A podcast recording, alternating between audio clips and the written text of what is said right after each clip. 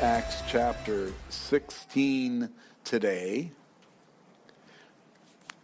As we're going through the book of Acts, it's good to remember we're living in the book of Acts.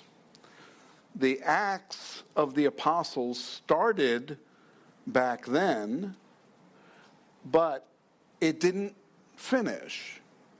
We're still living in a time where the Holy Spirit is moving through people to reach the world.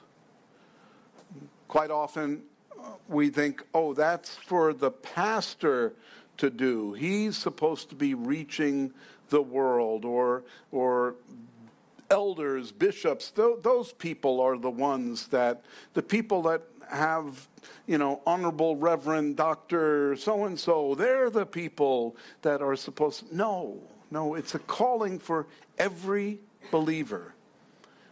Every believer has the Holy Spirit living within them, and every believer is supposed to um, live like you have the Holy Spirit within you. And so when we um, are interacting with the world, people should recognize that there's something different about us because we have the Holy Spirit and we have peace. While the world is going crazy around us, things that are happening around us don't make any sense, we can still have peace. We know where we're going. We know whose hand we're in. And so we don't have to worry about what's going to happen to our eternity. It's already sealed, it's a done deal.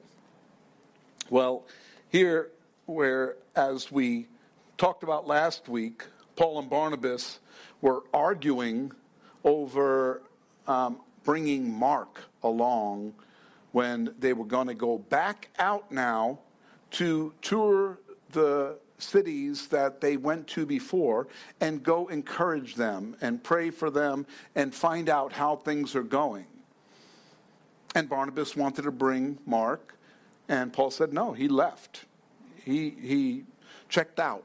And so I really don't want to bring him. But Mark was Barnabas's cousin. So it was like, well, you know, well, let's, let's bring him. Let's mentor him and raise him up. And so this disagreement made them break company with each other. Barnabas took Mark and then went on their own missionary journey, while Paul took Silas, who was there. Remember, Silas came from Jerusalem um, to Antioch, back to Antioch, to bring the letter to the Gentiles. Silas was with them, and Silas stayed there in Antioch after uh, the other Jews went back to Jerusalem. He decided to stay. So he and Paul are now connected, and they're going out to revisit the places that Paul went to previously in his first missionary journey. Today's message is titled, Follow the Lead of the Spirit. We continue our study through the book of Acts with chapter 16 in verse 1, where Paul now begins uh, this next journey, this next missionary trip. Then he came to Derbe and Lystra, and behold, a certain disciple was there named Timothy, the son of a certain Jewish woman who believed, but his father was Greek. So as they're traveling, they go back now. I believe they met Timothy five years earlier. It's been five years since they went on the first missionary journey with uh, Paul and Barnabas. So now Paul and Silas are starting out five years later. Timothy is now five years older. He's still a young man. Um, uh, as far as leadership in the church goes, he's still a young guy. And Paul is now reaching out to him because he sees there's something special about Timothy. His mother was Jewish. Remember, his grandmother was Lois. We read about this in 2 Timothy chapter 1. His grandmother was Lois. His mother was Eunice.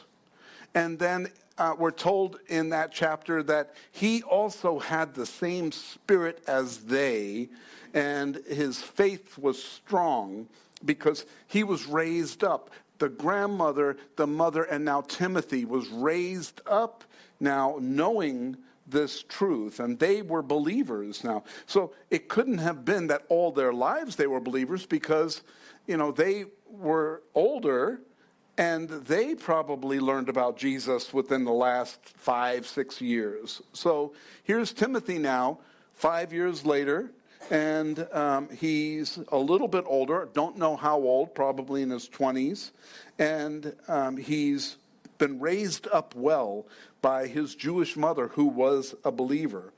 But his father was Greek. Now, that tells us a story. We don't know if his father was even alive at this point. All we know is that he was born of a Greek father. So that means that he wasn't a believer, otherwise, it would have said a Greek believer. But it just says he was Greek. And the line, the lineage of Jews is followed by the mother.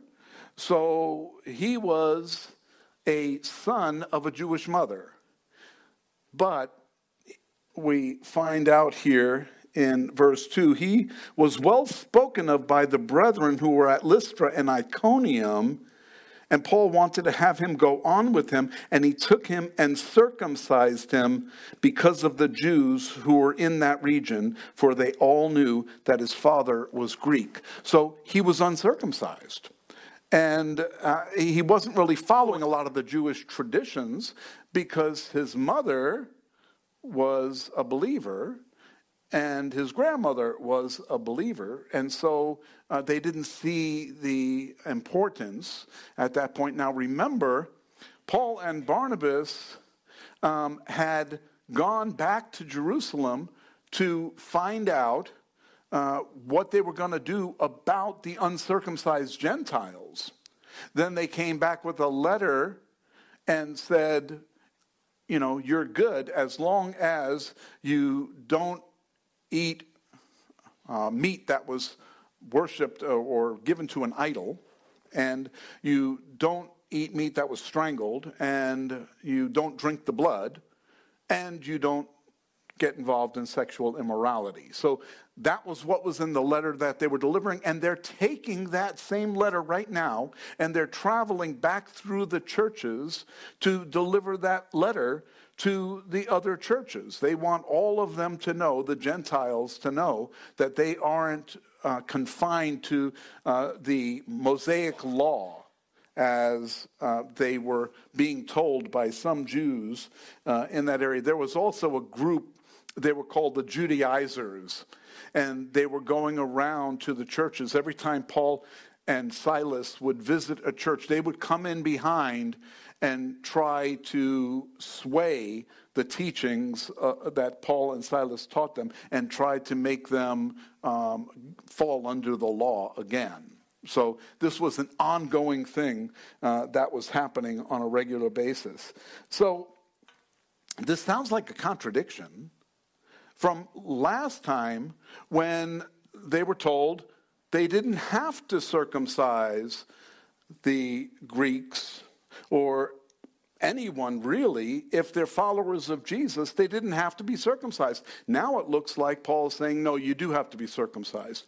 Well, this was a special case. Timothy was the son of a, a, a Jew. So by circumcising him, it gave him the ability to now cross over both sides. He can minister now to the Gentiles and minister to the Jews. Just like Paul said, I, I have become all things to all people.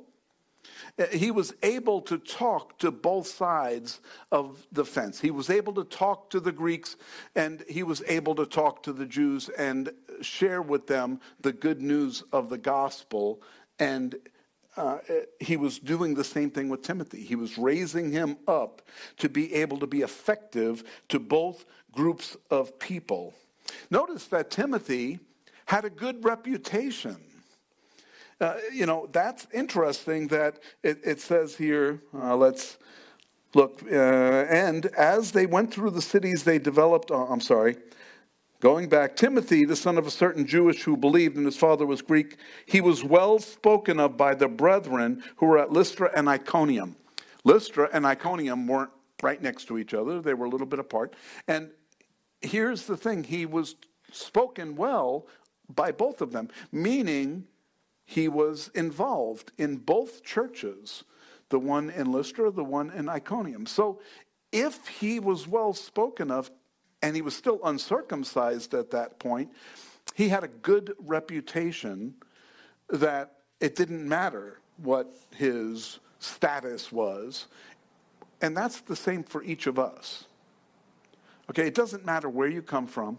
It doesn't matter what your background is. It doesn't matter all the trouble you caused when you were a teenager or in your 20s or whatever the case may be. It doesn't matter. Because when you give your heart to Christ and you invite the Holy Spirit in, all your sins are forgiven. As far as east is from west, your sins are cast into the lake of forgetfulness. And as Greg Laurie likes to say, and there's a sign that says no fishing. You can't pull out the sins and accuse anyone anymore because they are forgiven. And so some people like to think, oh, that's sloppy grace. That means you can go do whatever you want. That means you can live in sin and, and, you know, because you ask for forgiveness, it's all forgiven, you're good to go now. Now you can live any old way you want. Well, Paul refutes that. He says, what? Shall you live in sin so, so that grace may abound? So you continue living in your sinful lifestyle so that there's more grace from God to pour out over that sin? God forbid. The reason why we can't do that is because it doesn't make any sense. Oh, Rick, or, uh, you know, I heard that you're a really good gardener. I am. I can I plant things and they die. I'm, I'm good at planting things. I'm not good at keeping them alive. You know, so I guess the good part of what I do is planting because it all dies. And, and so, you know, if you call me a gardener, you'd be mistaken. Um, you know, I don't know how to keep things. You know, we live in the desert, so it's a challenge, you know. I find the few things that I can plant that stay alive, and my whole property is filled with those things. You can't kill lantana, put it everywhere, and, and you don't have to worry about it, you know. And so, uh, you know, when we um, recognize the things that we're good at, uh, we should go down that road unless it's sin.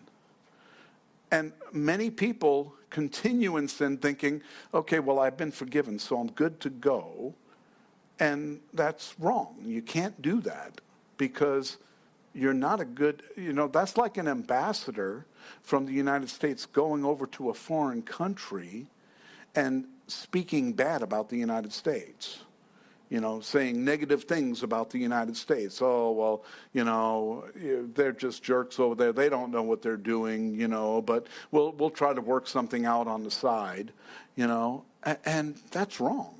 You know, when you're an ambassador, that means you represent whoever you're an ambassador to.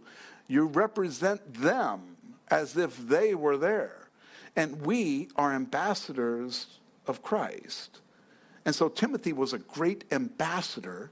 He was going to these. Now, Timothy became uh, the pastor of the church at Ephesus eventually. And, and you see in Paul's letters to Timothy in 1st and 2nd Timothy, you can see how uh, he was a good pastor. He had a, a, a good uh, reputation in the church, and he was very powerful in what he was able to do, even at a young age. There were people that were trying to come against him, but he was still able to do uh, a good job. So we also are told here that the church, we see in verse 5, so the churches. Uh, let me go back to verse 4. And they went through the cities, they delivered to them the decrees to keep which were determined by the apostles and elders at Jerusalem. So this is that letter that they're going around now and they're sharing and they're telling them this is what you need to do. And so the churches were strengthened in the faith and increased in number daily. Daily. Not on Sundays. You see, I say that because, you know, we go to church on Sundays. You know, and we have Bible study during the week. We have midweek Bible studies and stuff like that. We have events where we get there. The church was growing daily. That means the church was meeting daily. They were getting together daily.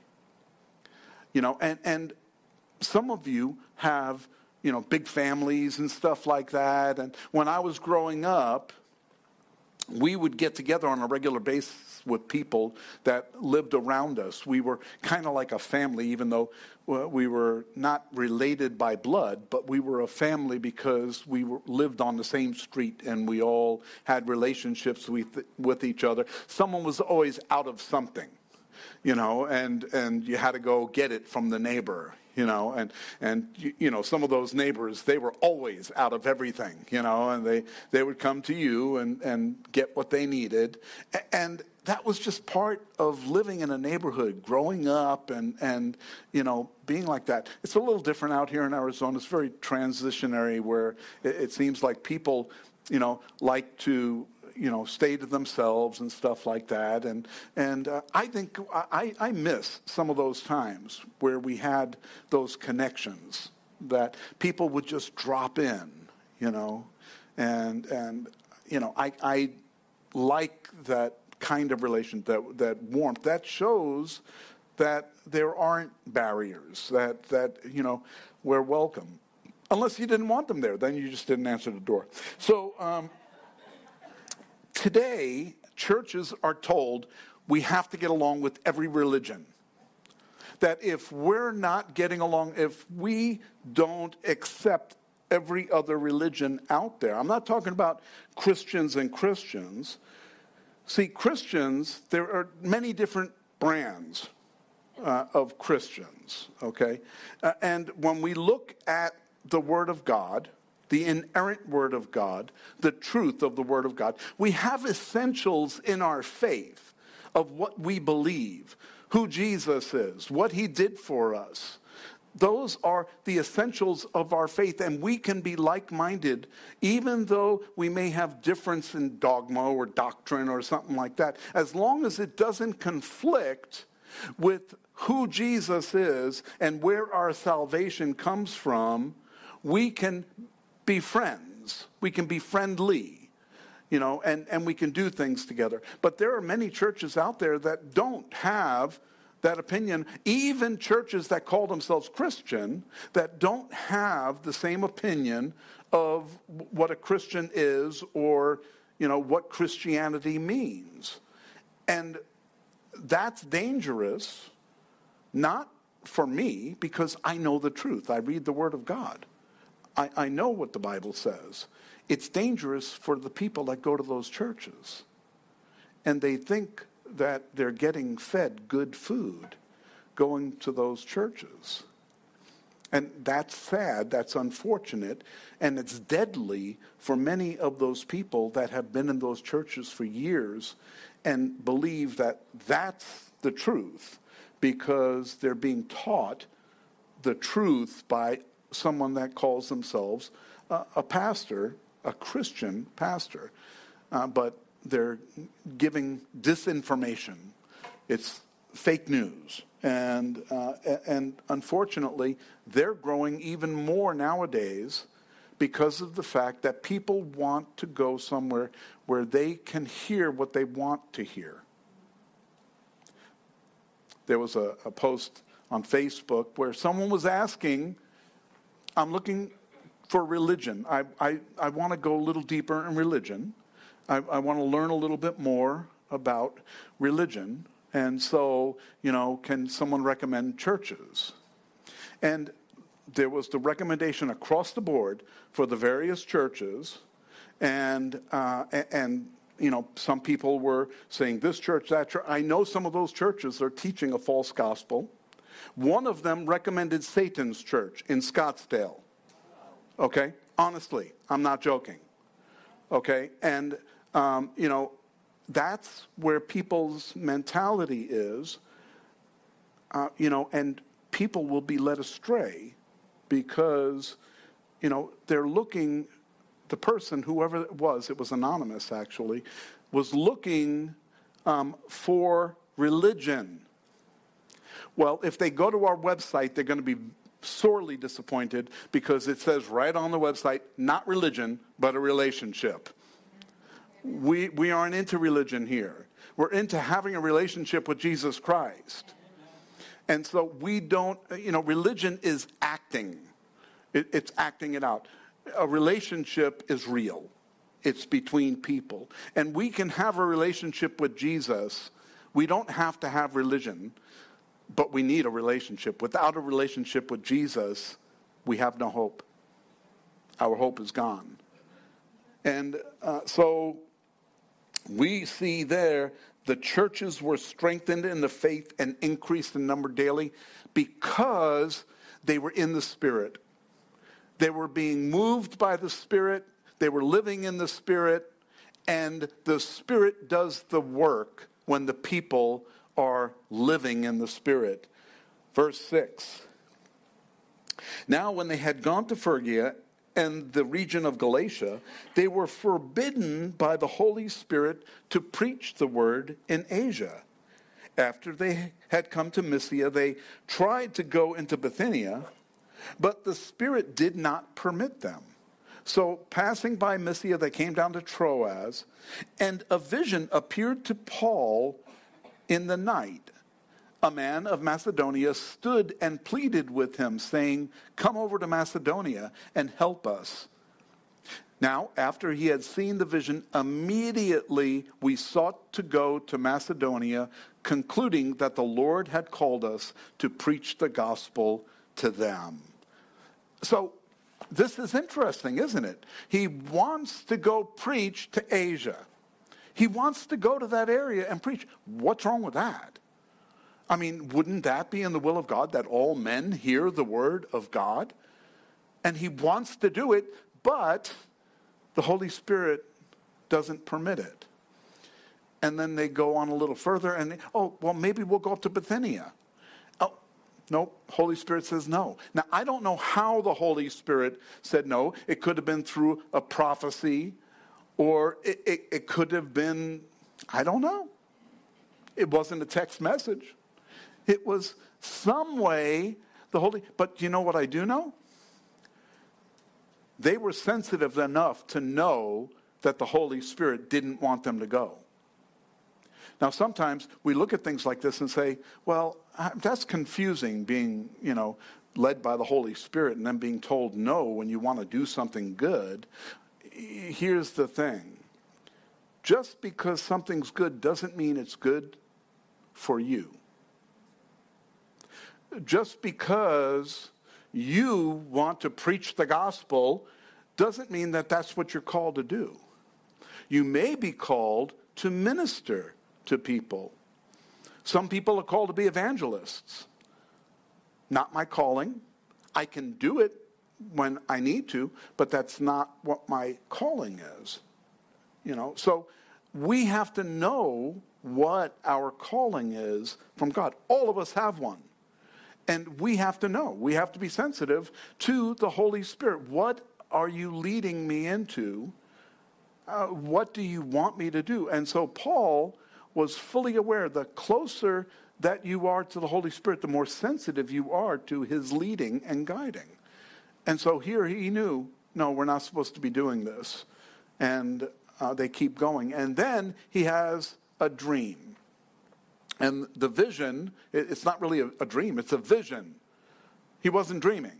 He wasn't. It says it was a vision that he had. And it was a man saying, Come over to Macedonia and help us there. And so immediately it says they went and tried to make their way to Macedonia. Notice in verse 10, it says, We.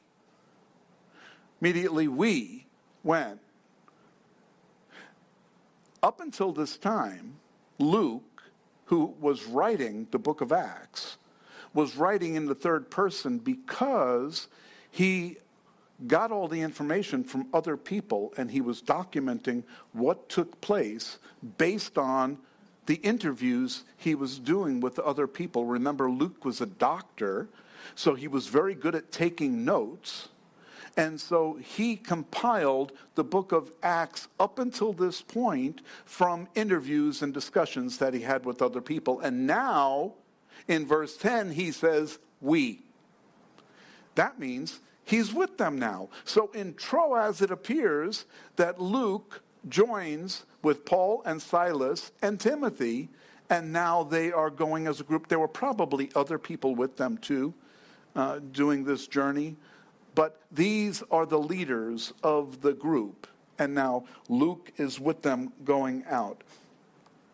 When the Holy Spirit tells you not to do something, it's important to listen. There are times in my life where the Holy Spirit told me not to do something, and I said, but it's not a bad thing it's, it's a good thing. It, it's honoring God. It, it's something that, and the Holy Spirit said, no, don't want you to do that. Guess what? I did it anyway. Because I'm from New York, and that's what New Yorkers do. You do what you want, you know? And, and so the thing is, it didn't work out. It was frustrating. And I learned listen to the Holy Spirit next time.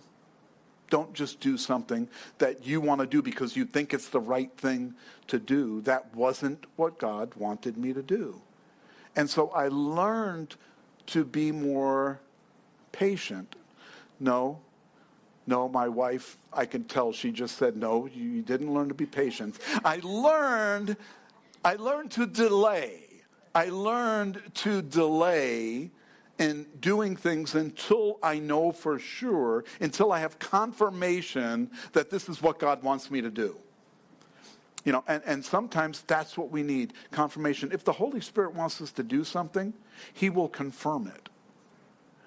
Sometimes it may be your spouse that confirms it for you. Sometimes it's another person. They come along and say, hey, you know what? The Lord put this on my heart.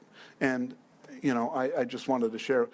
You know what? That's confirmation. Uh, of what I've already been praying about. So uh, it's good to be sensitive to the Holy Spirit. I'm sure Paul and his whole team were. And here they were. They now they have the vision. They know they're supposed to go to Macedonia, and they're going to be going, uh, heading over there. You know, if we follow the Holy Spirit, we're going to have an understanding of the things the Holy Spirit wants to accomplish when we're sensitive uh, to Him. So they head off to Macedonia in verse 11. Therefore, sailing from Troas, we ran a straight course to Samothrace, and the next day came to Neapolis. And from there to Philippi, Philippi, which is the foremost city of the part, that part of Macedonia, a colony and we were staying in that city for some days. And so here they make this journey. They get there to Philippi, which is a colony, and it's the foremost, which uh, this is a, a Roman colony. It's Rome away from Rome. Okay, so they plant these colonies, and what they do to keep control of the colony is their retired generals military men are brought to those colonies to retire, and then they're allowed to live there tax free in those colonies, and they kind of oversee what's going on there. They keep control of them. So this was one of those colonies. It had a presence of the, the Roman guard there, and, uh, and it was just like almost being in Rome. So that's where they go. And, and Paul knew how to live with all men. Remember, Paul was a Roman citizen. He had Roman citizenship. So he could speak to them on their level as well as the Jews, as well as the Greeks that were in the area, the Gentiles that were in the area. So they went there to do what they. Here's a spoiler alert, okay? Um, they go to Macedonia because this figure, this vision, calls them to Macedonia. They never find out who that vision was. They never meet the person that was in the vision. They never find out what it was that they were called for. They just go there and they dwell there and start to do their ministry. It wasn't as someone came up to them and said, Hey, I was the guy that called you. I was the one that asked you to come over and help. They, they never had that. They just went and started doing what the Holy Spirit had already trained them to do. And you know, they were just doing the work. So a lot of times we make our own plans, our own agendas, what we're going to do, and and you know, so we get to a place, and all right, this is how things are going to go, and and I'm I'm planning on doing things this way, and I'm expecting, you know, in in five years, this is what I'm going to see, the result I'm going to see. Anyone in ministry knows that when you set those goals and you have those visions of what you're going to do, they never work out the way you expected them to. They, you know, they never, it's never as easy as you think it's going to be, but it's also never as hard as you think it's going to be. Now, sometimes there are, there are some hard road you know, when, when, you're, when you're doing things and it just doesn't seem like you're making any headway. If you try to plant a tree in our pretty little town, you run into something called caliche. Okay? And you don't have to go far to run into it. The shovel goes this far and that's it. You just hit what what is going on? This is rock. No, it's caliche uh, I've been told. And uh, I, I know that it's prevalent, it's everywhere in the area. You can get through it, you just need jackhammers. Seriously, they came to our house to plant trees and they used jackhammers to bust up the caliche to plant the tree. I'm like, is that healthy for the tree to be planted in this stuff? Oh yeah, it anchors it, you know, uh, you know. All right, you're just you you're you're blowing smoke because you know I'm a gardener, and um, and I have no idea if you're telling the truth or not. So the thing is, is that God has the plan for us. He's the one that makes the plans, really. But we make our own plans, don't we? But we're told in Proverbs 16:9, a man's heart plans his way, but the Lord directs his steps. You see, we come up with the plan, and the Lord says, okay, good plan. Now, turn right. You know, hold on, but no, I'm going to direct your steps. Follow my steps. The good news is, once we get lost, we can then say, okay, Lord, I'm lost. And then you hear recalculating recalculating, you know, uh, okay, this is where you're supposed to go now. And, and God will recalculate us and put us back on the path that we're supposed, we're not going to stay lost.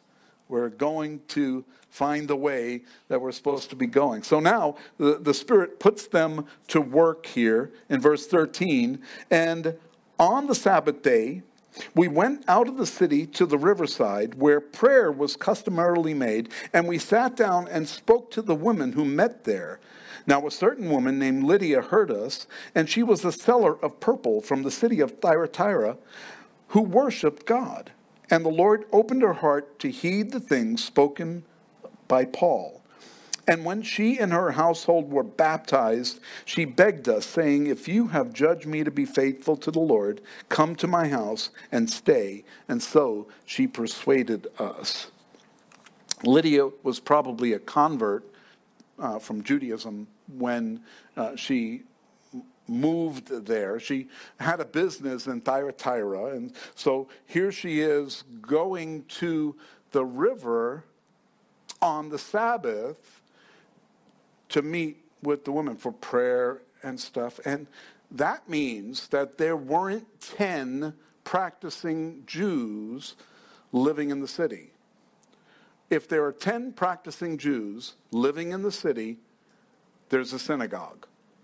It doesn't matter if it's a shanty or, or even could be an outdoor synagogue, but there's a synagogue if there are 10 practicing Jews living in the area. So obviously that wasn't the case. So here they were down by the riverside and you know Paul goes down and says wherever there are people that are praying, wherever there are people that are gathered together, Paul knows where to go and and that's where to reach them. And so he meets this woman she she probably has already had enough knowledge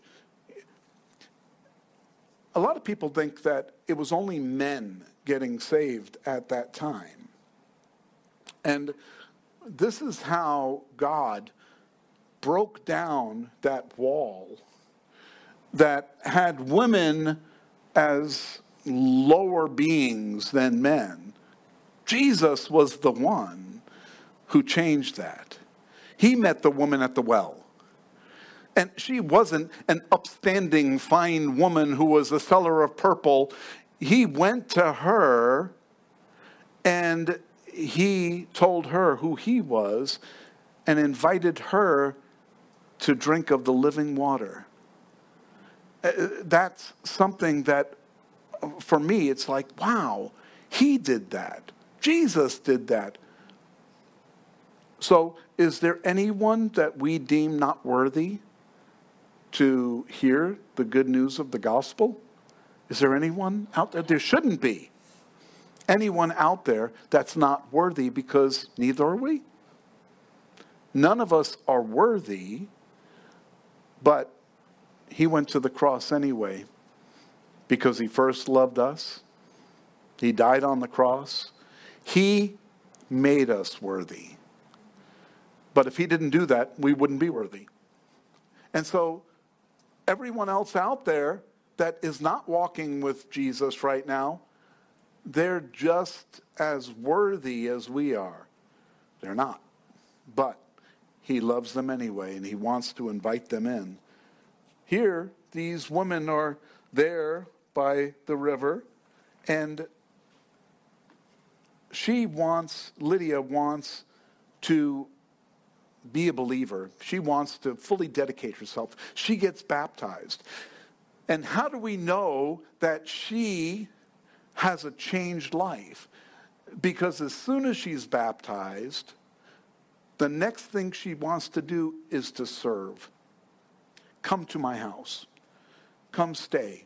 If you deem me worthy enough, come to stay so that we can fellowship together, so I can, you know, provide for you guys. And it's a changed heart, a changed life at that point. That's what happens in Christianity. It's not a works based relationship that we have with Jesus. It's not about the fact that when we get saved, we're going to work our way into heaven.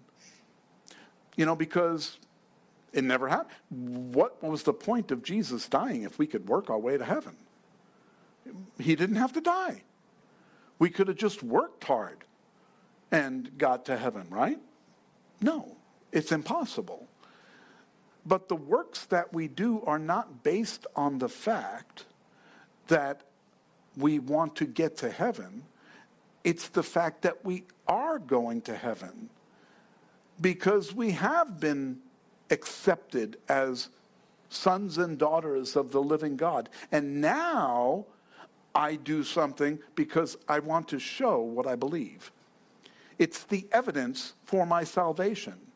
So people can know there's something different about what's in here because I'm doing what the world, the world, it's all about me, me, me. And with Jesus, it's all about him, him, him. I know we're not good at it.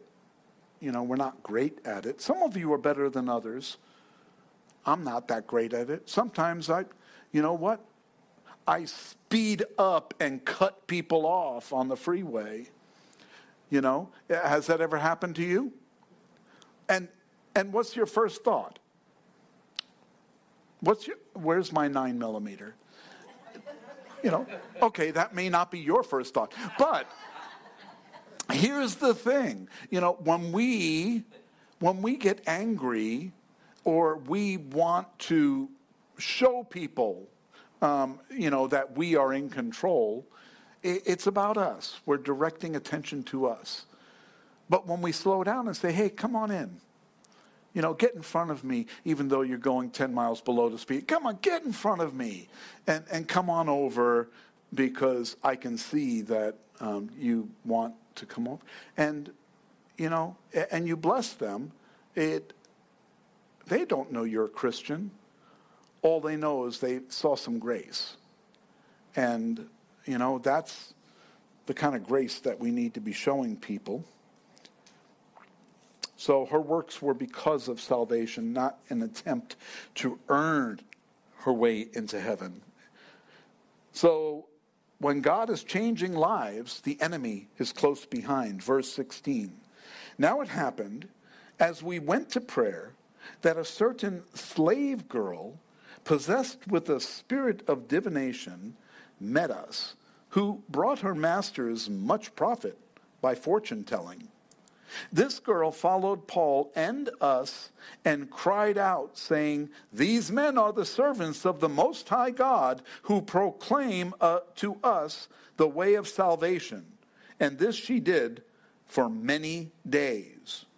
But Paul, greatly annoyed, turned and said to the Spirit, I command you in the name of Jesus Christ to come out of her. And he came out that very hour. So here was this demon possessed girl. How did she get the demon in the first? We don't know. Doesn't really say. How do people get demons? Sometimes it's because of the environment that they place themselves in.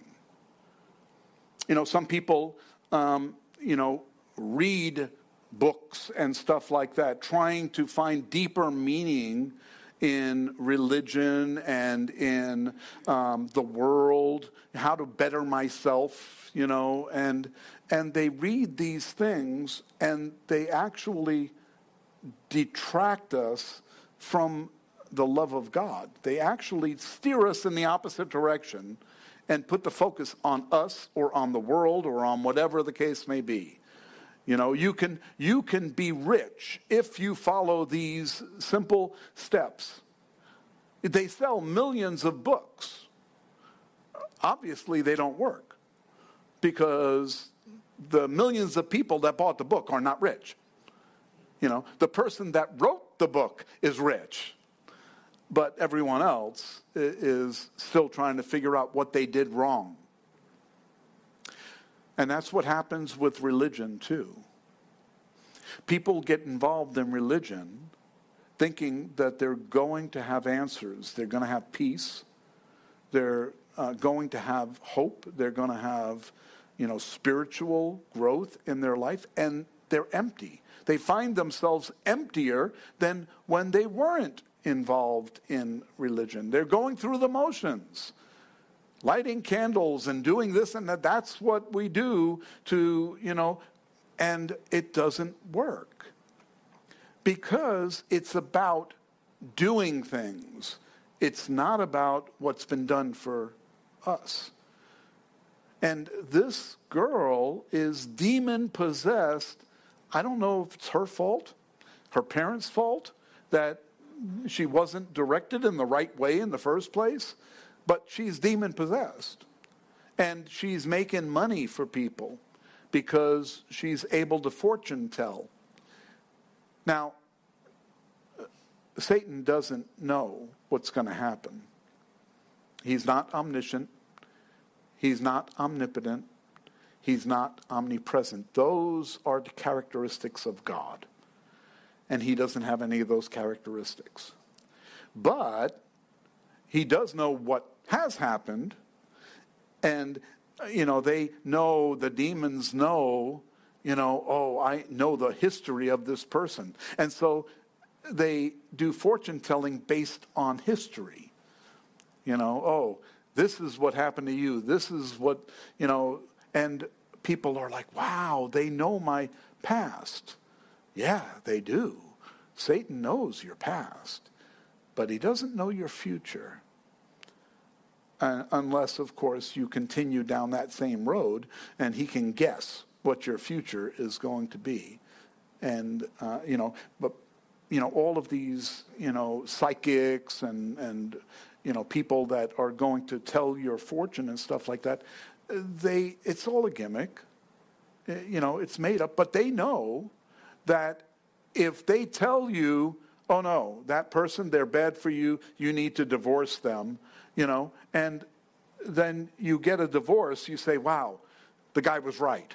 I, I you know, no, that person wasn't right. Whoever told you that information wasn't right because you don't know what would have happened if you would have stayed together. You know, you just followed the information and you went along with what you were told. When it comes to God, He tells us what we need to do in the future and how we can prepare ourselves for the future. Well, Paul didn't get upset with her and then immediately cast her out. It says that she followed for many days before he finally got tired of it. And they were meeting for prayer. And so when you're meeting for prayer, you're communicating with the God of all creation. It's not time to have someone boasting, oh, these are the men of the Most High God, you know, telling us the way of salvation. Well, Paul didn't want the advertisement. Paul didn't need to have the promotion. You know, and he said, No, I'm done with this. And so some people could get prideful about that. Yeah, I'm, I'm the one. I'm the one bringing salvation. I'm the one that's teaching about the Most High God. Some people can get caught up thinking that it's a good thing, that, you know, that they're being promoted by the devil, by a demon. I don't think so. You know, I'd, I'd rather just have people share the good news because their life was changed. You see, her life was changed, but not in a good way. She was demon possessed. Today, are there still people demon possessed? Yes. But what do we call it? Medical imbalances, psychological issues. You know, um, uh, they have drug addictions and so on and so forth. And while some of that may be very true, the fact of the matter is that how many people, is there a hospital for the demon possessed? No. So what, the demons have gone away and there's no one that's demon possessed anymore? No. There are people that are demon possessed and there are people proud that they are demon possessed. And they'll tell you. The internet are filled with people that are possessed by demons, that, that are living satanic lifestyles, and they're proud of what they're doing. They're happy about the life, and people are getting caught up in it, thinking, well, you know, they seem pretty happy. They seem pretty. See, Satan will give you what you want as long as you stay in his ballpark. You know, he'll give you everything you need to fail.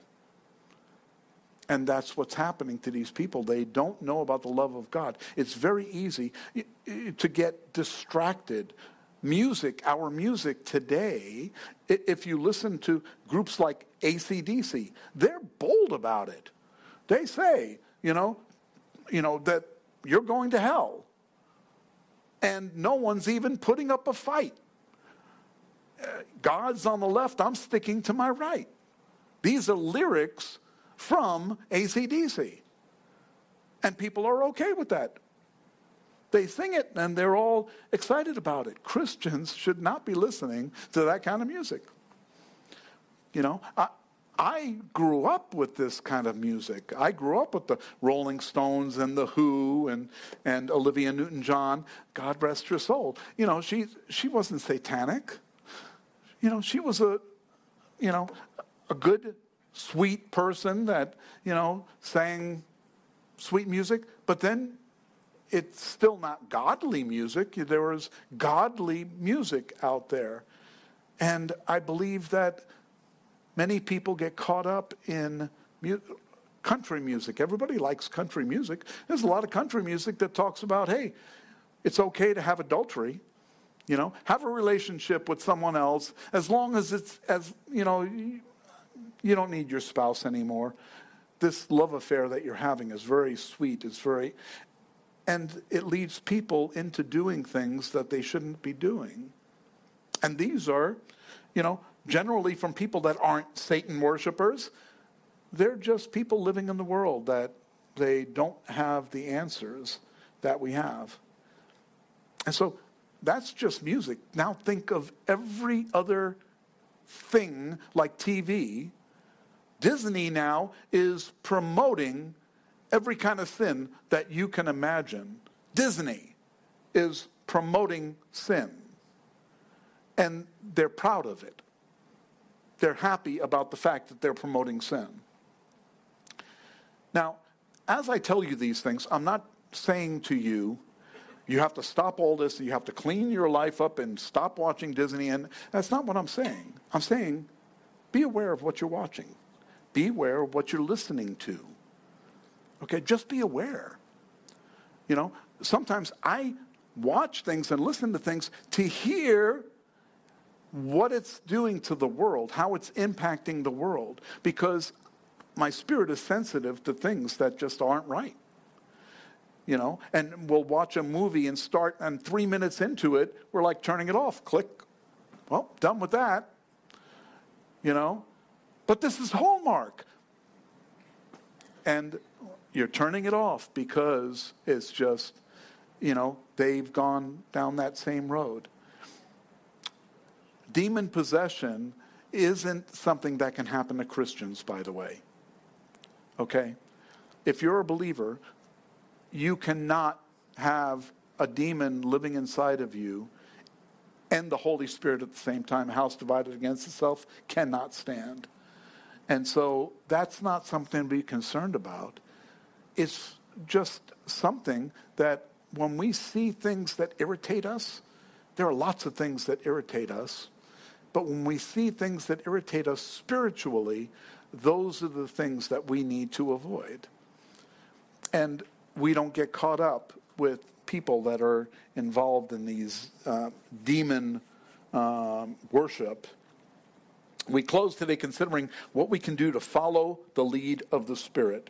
Paul gave us examples in the text today. In verse 7, he said that they listened to the Spirit when he told them what not to do. They listened. Spirit said, Don't do this. Okay, I'm not doing that. The Spirit in verse 9 also told them what to do. He appeared to Paul at night and said, Go to Macedonia. Okay. And that's what they did. And then in verse 10, they were obedient to the Spirit they did what they were supposed to do. Immediately they sought to go there. So, how do we become more sensitive to the Holy Spirit? It starts by inviting Him into our lives. Now, we have the Holy Spirit inside of us, but do you know you can ask for more of the Holy Spirit? And we're told that if we ask for more of the Holy Spirit, God is like, yeah, that's what I want too. I want you to have more of the Holy Spirit, and He will give us more of the Holy Spirit. The number two, we're supposed to learn more about Him too. And we do that through the Word of God. We learn about the Holy Spirit, we learn about Jesus, we learn about God through the Word of God. Number three, we listen to Him when He speaks to us. You know, sometimes the Holy Spirit l- speaks to us maybe through a scripture, maybe through a spouse, maybe through a friend. The Holy Spirit speaks to us and we don't like what he said. And so we don't really listen. We say, ah, that was just my mind. I, I wasn't really, you know. But the thing is that we're supposed to listen. And number four, we're supposed to be obedient to the Holy Spirit. When he tells us something, we're supposed to be obedient not because uh, we have to do everything that we're told and we're robots. You see, I believe that Paul, Silas, Timothy, and Luke were told not to go to Bithynia, not to go to Mysia, because maybe it was dangerous. Maybe they were going to be put in prison and killed. Maybe something bad was going to happen. Even though they wanted to go there for good reasons, the Holy Spirit knew what would happen and said, don't go there. Now, those areas were um, fruitful later on. And so it wasn't like that was just a place that God wrote off. It was just at a different time that uh, God was effective there in those areas. So when we do these things, people will see that we live by a different standard when we live this way. When we listen and obey the Holy Spirit, people will see it. And they will want to know what's different. Why do you live by a godly standard? You know, what benefit is it to do that? And that's how they're going to know that the Bible is true also. They're going to know because they're going to see that the Bible's true to us and it's being effective in our world around us. Amen?